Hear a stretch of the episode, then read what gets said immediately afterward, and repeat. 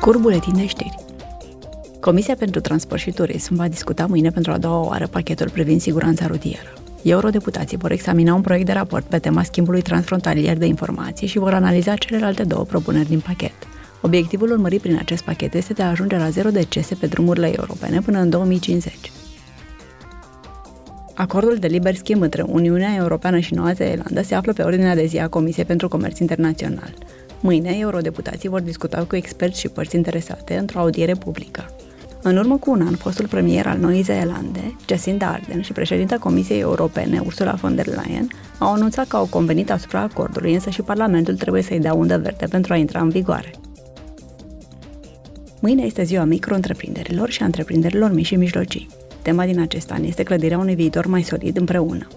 Adunarea Generală ONU organizează această zi pentru a sensibiliza publicul asupra contribuției IMM-urilor la dezvoltarea durabilă și economia globală. Întreprinderile micro, mici și mijlocii reprezintă peste 99% din întreprinderile din Uniunea Europeană și sunt coloana vertebrală a economiei noastre.